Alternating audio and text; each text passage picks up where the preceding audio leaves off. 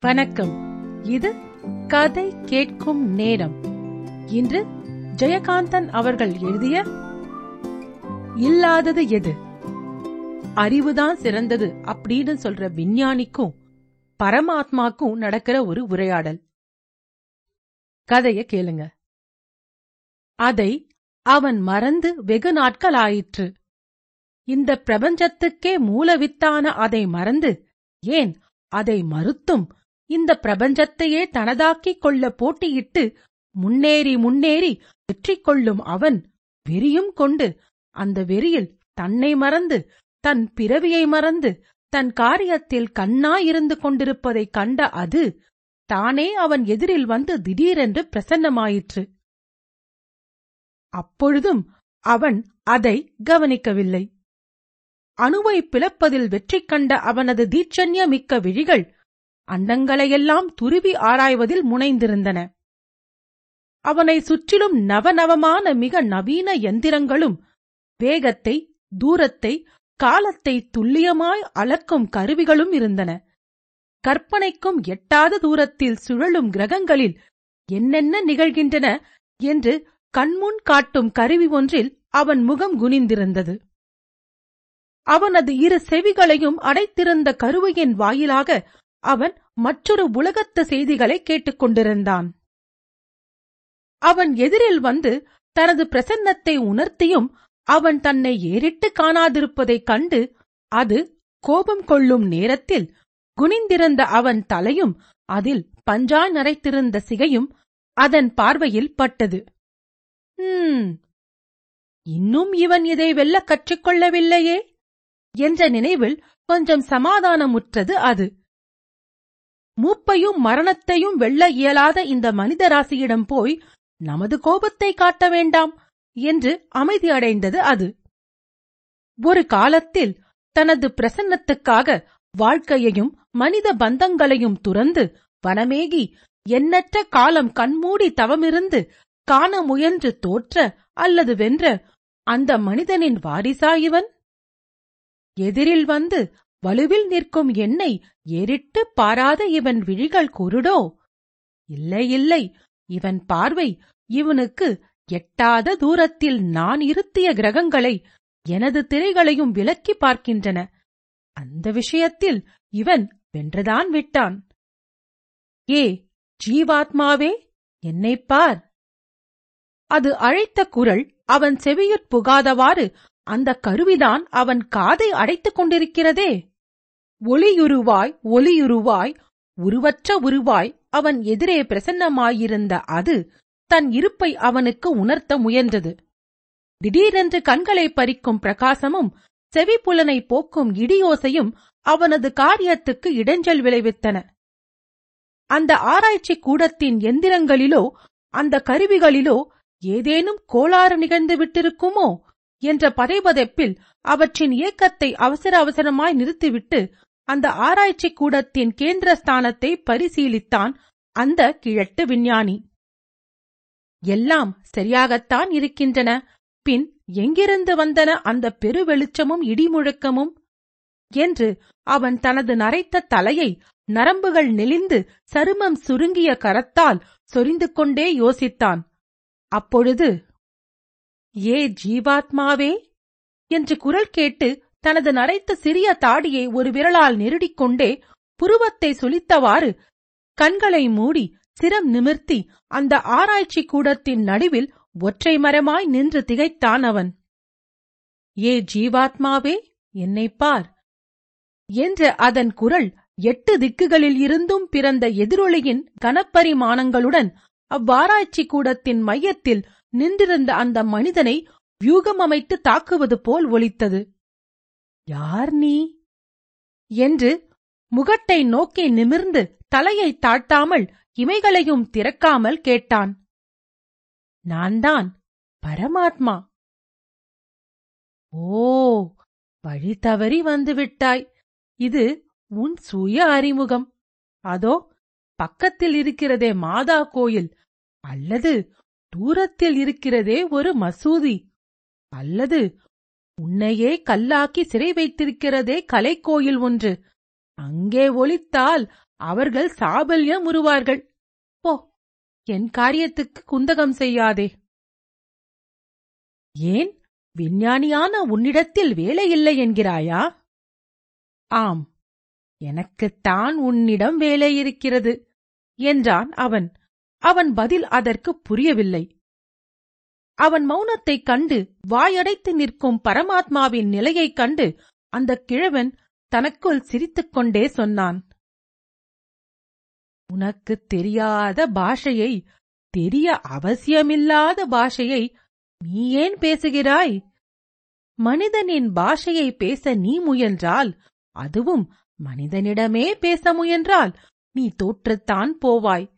உனது பாஷையையும் உனது பேச்சையும் உற்று கேட்டு உணர்ந்து கொண்டிருக்கிறேன் நான்.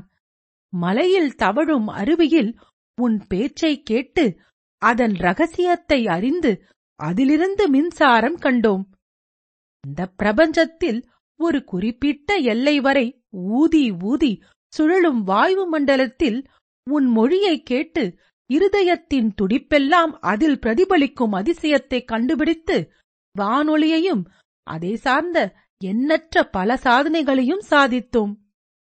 புரியாத பாஷையாய் எட்டா தொலைவில் இருந்து கண் சிமிட்டும் தாரகைகள் என்னும் உனது நயன பாஷைகளையும் புரிந்து செயல்பட முயன்று எங்களுக்கு நீ விதித்த எல்லையையும் மீறி உன்னால் பூட்டி வைக்கப்பட்ட கோடான கோடி வானத்து ரகசியங்களை எல்லாம் கொண்டு வந்து இந்த எளிய புழுதி படிந்த பூமியில் போட்டு உடைத்துக் கொண்டிருக்கும் எங்கள் பாஷையை நீ பேச முயல்வது வீண். நீ உனது பாஷையை பேசிக்கொண்டே இரு. ஒருநாள் உன் குரலில் இருந்து நீயே சிக்கிக் கொள்வாய். உன்னை தேடி வந்து உன்னை சிறைப்பிடிப்பதோ அல்லது நீயே இல்லை என்று உணர்த்துவதிலோதான் எனக்குப் பெருமை. உனது பிரசன்னம் எங்களுக்கு தேவையற்றது. அதைதான் நான் குறிப்பிட்டேன். உனக்கு என்னிடம் வேலையில்லை. எனக்கு உன்னிடம் வேலை இருக்கிறதென்று. அவன் இன்னும் தன் கண்களை மூடிக்கொண்டே பேசுவது அதற்கு வியப்பளித்தது. என்னைப் பார் பிறகு நம்புவாய் என்றது அது. முடியாது. நீ என் கண்களுக்குத் தெரிந்தால் அது வெறும் ஜாலமாகிவிடும். கண்ணும் செவியும் வாயும் மூக்கும் மெய்யுணர்வும் அல்ல உன்னை நிர்ணயிப்பது. இவற்றுக்கெல்லாம் எஜமான் என் அறிவு. அறிவின் கருவிகளே இந்த புலன்கள் யாவும். என் கண்ணுக்கு நீ தெரிந்தால் என் அறிவு உன்னை மறுத்து உன்னை தோலுரித்து நீ யார் என்று எனக்கு சொல்லிவிடும். இந்த நிமிஷம் வரை நீ நீ அல்ல நீ எனது பிரம்மை. நீ நாஸ்தீகனா? என்று கேட்டது அது. இல்லை என்றான் அவன். நீ ஆஸ்திகன்தானே? என்றது அது. அதுவும் இல்லை என்றான் அவன். அது மீண்டும் வாயடைத்து மௌனமாயிற்று. அவன் சிரித்தவாறே சொன்னான். நான் மீண்டும் மீண்டும் இதைத்தான் சொல்வேன். நீ போய் உனக்குத் தெரிந்த உனது பாஷையை பேசிக் கொண்டிரு. அல்லது அறிவின் பாஷையை நம்பாது. அர்த்தமற்ற முணுமுணுப்புடன் உன்னை எதிர்பார்த்துக் கொண்டிருக்கும் ஆஸ்திகர்களிடம் போய் பேசு. அல்லது உன்னை மறுத்து உன்னை பற்றியே தர்க்கித்துக் கொண்டிருக்கும் நாஸ்திகர்களிடம் போய் பேசு. இருவரும் நம்பிவிடுவார்கள். அவர்களின் தீராத விவகாரமாவது தீர்ந்து தொலையும். அகண்டத்தில் உள்ள கோள்கள் ஒன்றை ஒன்று ஈர்த்து அந்த ஆக்கர்ஷணத்தில் ஸ்திதி பெற்றிருப்பது போலதான் இந்த ஆத்தீகர்களுக்கும் நாத்தீகர்களுக்கும் ஒருவரின் தர்க்கத்தில் மற்றொருவர் இழுத்துக்கொண்டும் பறித்துக் கொண்டும் இருப்பதால் இருக்கை கொண்டுள்ளனர். என் காரியம் அதுவல்ல. அறிவும் கரமும் தான் மனிதருக்குத் தேவை. அவற்றின் காரியங்கள் முற்றிலும் முடிந்த பிறகு ஆத்மாவைப் பற்றி யோசிக்கலாம். நீ போ. ஏ அறிவாத்மாவே உன் அறிவின் வல்லமையும் கரங்களின் நுண்மையும் ஒரு புறம் இருக்கட்டும். நீ துருவி துருவி ஆராய்வதாகவும் கண்டுபிடிப்பதாகவும் பெருமையடித்துக் கொண்டிருக்கிறாயே. அந்த பிரபஞ்சத்தின் இயக்கத்தையும் அவற்றின் நியதிக்குட்பட்ட போக்கையும் காண உன்மனம் வியப்படையவில்லையா? அந்த வியப்புக்கு மூலவித்தான அர்த்தமுள்ள ஓர் வஸ்துவை பற்றி எண்ணி பார்க்கையில் உனக்கொரு பிரமிப்பு விளையவில்லையா? அந்த பிரமிப்பால் உன் அறிவும் கரமும் குவிந்து அடக்கமுறவில்லையா? அந்த சக்திக்கு முன் தாளத்திற்குட்பட்ட சங்கீதம் போல் பிரபஞ்ச இயக்கத்தையே ஒரு நியதிக்குட்படுத்தி இணைத்து இயக்கும் அந்த பேராற்றலின் முன் நீ மிகவும் அற்பம் என்று உனது கண்டுபிடிப்பே உணர்த்தவில்லையா?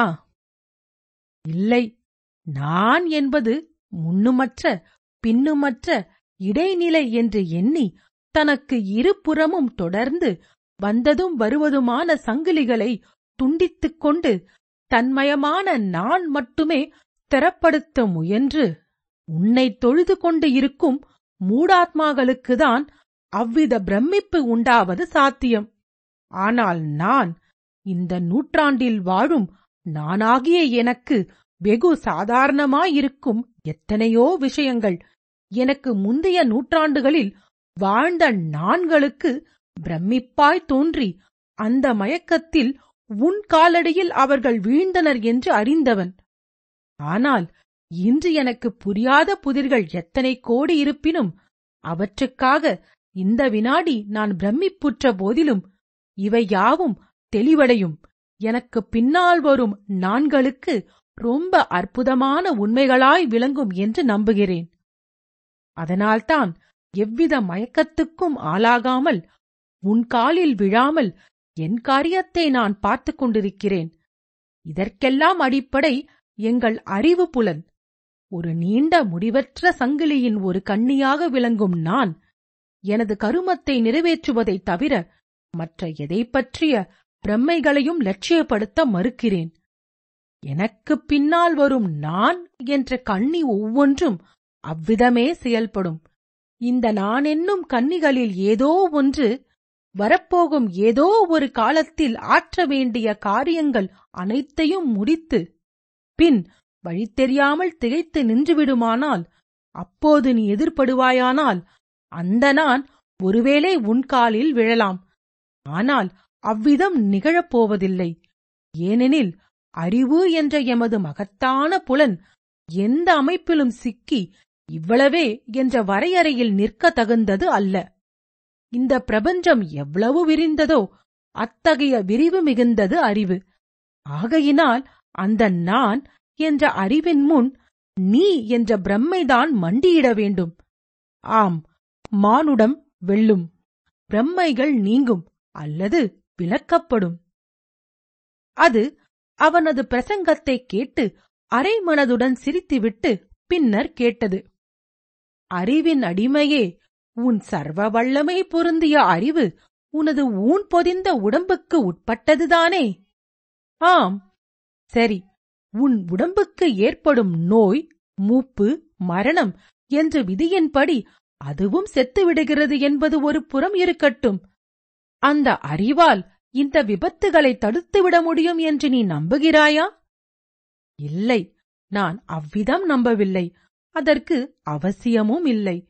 ஏனெனில் என்னை மட்டுமே எனது அறிவை மட்டுமே முன்னுமற்ற பின்னுமற்ற அனாதியாய் எண்ணி தவிக்கும் மூடாத்மா அல்ல நான். எனக்கு நோயும் மூப்பும் மரணமும் ஏற்படலாம். அதனால் என்ன? நான் இளமை இழந்து மூப்படைவதால் மனித குலமே இளமை இழந்து மூப்படைந்து விடுகிறதா? நான் மரணமுற்று விடுவதால் உலகமே அஸ்தமித்து விடப் போகிறதா? என் அறிவு நைந்து போவதால் மனித குலத்தின் அறிவே நைந்து விடப் போகிறதா? அப்படி இருக்கும் பட்சத்தில் எங்கள் அறிவு அதற்கும் ஒரு மார்க்கம் அமைத்திருக்கும். அது அவசியமில்லை என்பதினாலேயே அந்த முயற்சியில் நாங்கள் இறங்கவில்லை. தனி மனிதன் இறந்து விடலாம். அவனது அறிவும் அதன் ஆற்றலும் அழிந்து விடுவதில்லை. மனித அறிவே ஸ்திரமாய் சிரஞ்சீவியாய் இந்த பிரபஞ்சத்தில் வாழும் சக்தி பெற்றது. போதும் போதும் உன் அறிவின் பெருமை விஷயத்துக்கு வருவோம் என்று சொல்லிவிட்டு அது சில வினாடிகள் அமைதியாயிருந்தது. அந்த அமைதியான வினாடிகளில் அது மனிதனின் அறிவின் மீது கொண்டுள்ள பொறாமையும் அந்த அறிவை அபகரிக்க வழி தெரியாமல் பொறுமும் ஏக்கமும் வெளிப்பட்டன. சற்று நேரத்துக்குப் பின் பஞ்சகமும் தன்னகங்காரமும் மிகுந்த கரகரக்கும் குரலில் அது அவனை மிரட்டியது. அற்ப மனிதனே சாகப் பிறந்தவனே இந்த நிமிஷம் உன் உயிரை நான் எடுத்துக்கொள்ள முடியும். சம்மதம்தானா? அந்த வார்த்தைகளை கேட்டு அந்த கிழட்டு விஞ்ஞானி ஒரு வினாடி திகைத்தே போனான். தனது அனுபவத்தை நம்பவும் முடியாமல் தன் உயிரை இழக்கவும் மனமில்லாமல் குழம்பி நின்றவன் சரி விவகாரம் என்று வந்தாகிவிட்டது பார்த்து விடுவோம் என்று எண்ணி தெளிவான குரலில் சொன்னான். நான் சாவதற்கு அஞ்சவில்லை நான் முக்கியமான சில கண்டுபிடிப்புகளை குறித்துக் கொண்டிருக்கிறேன். எனது குறிப்புகளை ஆதாரமாக கொண்டு பல சாதனைகளை புரியலாம். அவற்றை முடித்த பின் நான் சாகத்தையார் என்று அவசர வேகமாய் ஓடி தன் இருக்கையில் அமர்ந்து போனை எடுத்து தலையில் மாட்டிக்கொண்டு அந்த கருவிகளை இயக்க ஆரம்பித்தான். நில் நில் சாவு என்றதும் அவ்வளவு அவசரமா? அப்படி முன்னறிவிப்போடு சாவு வருவதில்லை. நான் வந்ததற்கான காரியத்தை உன்னிடம் இன்னும் பேச ஆரம்பிக்கவில்லை. என்னை நீ கண் திறந்து பார்க்காவிட்டாலும் போகிறது. செவி திறந்து கவனமாய் கேள். நான் உன் உயிரை பறித்து செல்ல வரவில்லை. உனக்கு மனிதர்களாகிய உங்களுக்கு முன் யோசனை இல்லாமல் அதிகப்படியான புலன்களை அளித்துவிட்டதாக நான் உணர்கிறேன். அதனால் நீங்கள் துன்பப்படுகிறீர்கள். ஆகையினால் உனக்கு இருக்கும் புலன்களில் ஒன்றை எடுத்துக்கொண்டு விடுவது என்று தீர்மானித்து விட்டேன். என் தீர்மானத்தின்படி உனது ஆறு புலன்களாகிய கண் மூக்கு வாய் தேவி மெய் அறிவு ஆகியவற்றில் ஒன்றை நான் எடுத்துக்கொள்ளப் போவது நிச்சயம். ஏனெனில் எதை நீ இழக்கப் போகிறாயோ அது எனக்கு அவசியம் தேவை. ஆனால் ஒரு சலுகை தருகிறேன். இவற்றில் எதை நீ இழக்க சம்மதிக்கிறாயோ அதையே நான் எடுத்துக்கொள்வேன். சீக்கிரம் சொல் என்றது அது. ஒன்றை நான் எடுத்துக்கொள்ளப் போவது நிச்சயம். என்று அதன் குரலும் அது எது என்று நீ தீர்மானம் செய் என்ற சலுகையும் அவனை வெகுவாய் சிந்திக்க வைத்தன. அறிவை இழக்கக்கூடாது கண்களை இழக்க முடியாது. அதைப் போலவே செவி புலன் மெய்யுணர்வு வாய் இவற்றில் எதை இழந்தாலும் பயனற்று போகும் வாழ்க்கை. வேண்டுமானால் மூக்கை இழந்து விடலாமா? மூப்ப உணர்வு இல்லாவிட்டால் உண்ண முடியாது. உண்ணாவிட்டால் உடல் நைந்து போகும். நோய் மூப்பு மரணம் இவ்விதம் குழம்பிய கிழவன். அது இவ்விதம் கேட்பதில் ஏதோ சூது இருக்கிறது என்று சந்தேகப்பட்டான். ஆம் மனிதனின் அவன் அறிவின் மிக சிறப்பான அம்சமே இந்த சந்தேகப்படும் குணம்தான். சந்தேகம் ஆராய்ச்சி கருவியாய் அமைகிறது. அதிலிருந்தே யூகம் பிறக்கிறது. செயல் விளைகிறது. ஆகையால் உன் சித்தத்துக்கு ஏற்ப எதையாயினும் எடுத்துக்கொள் என்று கூறிவிடலாமா என்று யோசித்தான். அவ்விதம் சொன்னால் அடுத்த வினாடியே தான் இழக்கப் போவது தன் அறிவு என்பதையும் அவன் உணர்ந்தான். அறிவினும் உயர்ந்த புலன் ஒன்று தனக்கு விளையலாகாதா என்று கற்பனை செய்தான். கிழவனின் முகத்தில் புன்னகை ஒளி வீசிற்று. ஏ பரமாத்மாவே உனது சித்தப்படி என்னிடம் இப்போது ஆறு புலன்களில் எதை வேணுமானாலும் நீ எடுத்துக்கொள்ளலாம் ஆனால் ஆனால் சீக்கிரம் சொல். என்று தன் விருப்பத்துக்கே அவன் விட்டுவிட்ட மகிழ்ச்சியில் அவனது அறிவு புலன் மீது எண்ணம் கொண்டுவிட்ட அது பேராசையுடன் பரபரத்தது. அதன் பேராசையை அறிந்து கொண்ட கிழவன் மூடிய கண்களுடன் முகத்தில் விளைந்த ஏளன சிரிப்புடன் சொன்னான் உனக்கு இவ்வளவு அவசரம் கூடாது. சொல்வதே முழுக்க கேள். மனிதன் தான் அடைந்ததை திரும்பத் தரமாட்டான். கேட்பது நீயாக இருப்பதால் சம்மதிக்கிறேன். சரி என்னிடம் இருக்கும் புலன் ஒன்றை எனக்கு அது தீங்கு பயக்கிறது என்பதாலும் உனக்கு வேண்டும் என்பதாலும் நீ எடுத்துக்கொள்ளப் போகிறாய். என்னையே எது என்று தீர்மானித்து நான் தருவதை கொள்வதாக சலுகை தந்தாய். அந்த சலுகையை நான் விட்டுக் கொடுக்கிறேன். உன் இஷ்டப்படி எடுத்துக்கொள்ளலாம் இந்த சலுகையை நான் விட்டுக் கொடுப்பதால் எனது ஒரு வேண்டுகோளை நீ புறக்கணிக்காமல் இருக்க வேண்டும் என்றான் அவன். இவனுடைய சர்வசக்தியான அறிவையே நாம் எடுத்துக்கொள்ளப் போகிறோம். இவன் வேறு எதை வைத்துக்கொண்டு என்ன செய்து விடப் போகிறான் என்று எண்ணி உனது வேண்டுகோள் என்ன? என்றது அது. கிழவன் அமைதியாக ஒவ்வொரு வார்த்தையாய் சொன்னான் எனது புலனை எடுத்துக்கொள்ள வந்துவிட்ட மூலசக்தியே நான் அனுமதித்து விட்டேன். எனது வேண்டுகோளை நிறைவேறுவதற்கு முன்பு உனது காரியத்தை நீ நடத்திக் கொள்ளலாம். எனது புலன்களில் ஒன்றை நீ எடுத்துக்கொள்வதற்கு முன் எனது வேண்டுகோளை தீர்க்கமாய் பரிசீலித்துவிட்டு காரியம் செய். எனது வேண்டுகோளை நிறைவேற்ற முடியாமல் எடுத்துக்கொண்டதையே திருப்பித் தந்து பெரும் தோல்விக்கு உள்ளாகாதே. கேள் இதுவே என் வேண்டுகோள். என்னிடம் இருக்கின்ற புலன்களில் ஒன்றை எடுத்துக்கொள் என்னிடம் இல்லாத புலன் ஒன்றை பதிலுக்குத் தா. பரமாத்மா பேரமைதியில் ஆழ்ந்து யோசித்தது. இல்லாத புலன் இல்லாத புலன். இல்லாததை எப்படி சிருஷ்டிப்பது? அறிவு புலனை எடுத்துக்கொண்டு பதிலுக்கு என்ன புலனை தருவது? தர முடியுமா? தந்தால் அறிவினும் சக்தி மிக்கதாய் அது மாறினால் இல்லாதது எது? ம் மானுடன் சொல்வான் அவன் பாஷையை நான் பேச முயன்றது சரியென்று. இருக்கிறவனிடம் இருக்கிறதை கேட்டால் இல்லாதவனிடம் இல்லாததை கேட்டது சரிதான் என்று கடைசி முணுமுணுப்புடன் அது தன் பிரசன்னத்தை கலைத்துக் கொண்டு அங்கு இல்லாமலாகி எங்கும் நிறைந்து கலைந்தது. கிழவன் இடி போன்ற குரலில் சிரித்தான். நீ சாவாய் அதை நீ வெல்ல முடியாது என்று பதில் குரல் எங்கிருந்தோ வந்து ஒலித்தது. என்னால்தான் சாக முடியும் உன்னால் முடியுமா? நான் செத்தால் எனக்கு சந்ததி உண்டு உனக்கு யார் இருக்கிறார்கள் என்று சிரித்தவாறே திடீரென்று மார்பை அழுத்தி பிடித்துக் கொண்டு மரணத்திற்கு முன் ஏற்பட்ட இந்த கற்பனைகளில் இருந்து விடுபட்டு அந்த ஆராய்ச்சி கூடத்தில் தன் இருக்கையினின்றும் கீழே விழுந்தான் அந்த கிழட்டு விஞ்ஞானி. முன்னறிவிப்பு இல்லாமல் வந்த கோழை மரணம் விஞ்ஞானியின் உடலை குளிரத் தழுவிக் கொண்டது. அந்த ஆராய்ச்சி கூடத்தில் கருகருவென சுருண்ட சிகையுடன் ஓர் இளைஞன். முன்னவனின் சந்ததி இப்பொழுது அமர்ந்திருந்தான். அவன் விழிகள் ஏகாந்த வெளியில் சுழலும் எண்ணற்ற ரகசியங்களின் புதிய உண்மைகளைக் கண்டு கொண்டிருக்கின்றன அவன் செவிகளை அடைத்திருந்த கருவியின் மூலம் புதிய புதிய செய்திகளை முதன் முதலில் அவன் கேட்டுக்கொண்டிருக்கிறான் ஆனால் இதுவரை எங்கேயும் ஒளியாகவோ ஒலியாகவோ அது இவன் வழியில் குறுக்கிடவில்லை. அது தன் பாஷையில் தன் விதியை நொந்து கொள்கிறது. அந்த பாஷையின் அர்த்தத்தையும் இவனே கண்டு தேர்கிறான். அதன் பெருமையை தானும் அறிந்து அதற்கும் உணர்த்துகிறான். இவனே மானுடன்.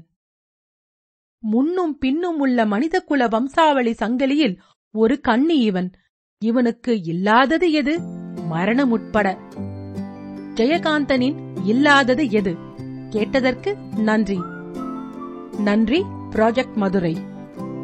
அடுத்த கதையில் மீண்டும் சந்திக்கிறேன். நன்றி ராரா.